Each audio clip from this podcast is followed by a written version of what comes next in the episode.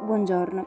Il verso di questa mattina è in Atti 18, 9 e 10, nella versione Clo, che dice: Una notte il Signore apparve in sogno a Paolo e gli disse: Non avere paura, continua a predicare e non tacere, perché io sono con te. Nessuno potrà farti del male, anzi, molti abitanti di questa città appartengono già al mio popolo.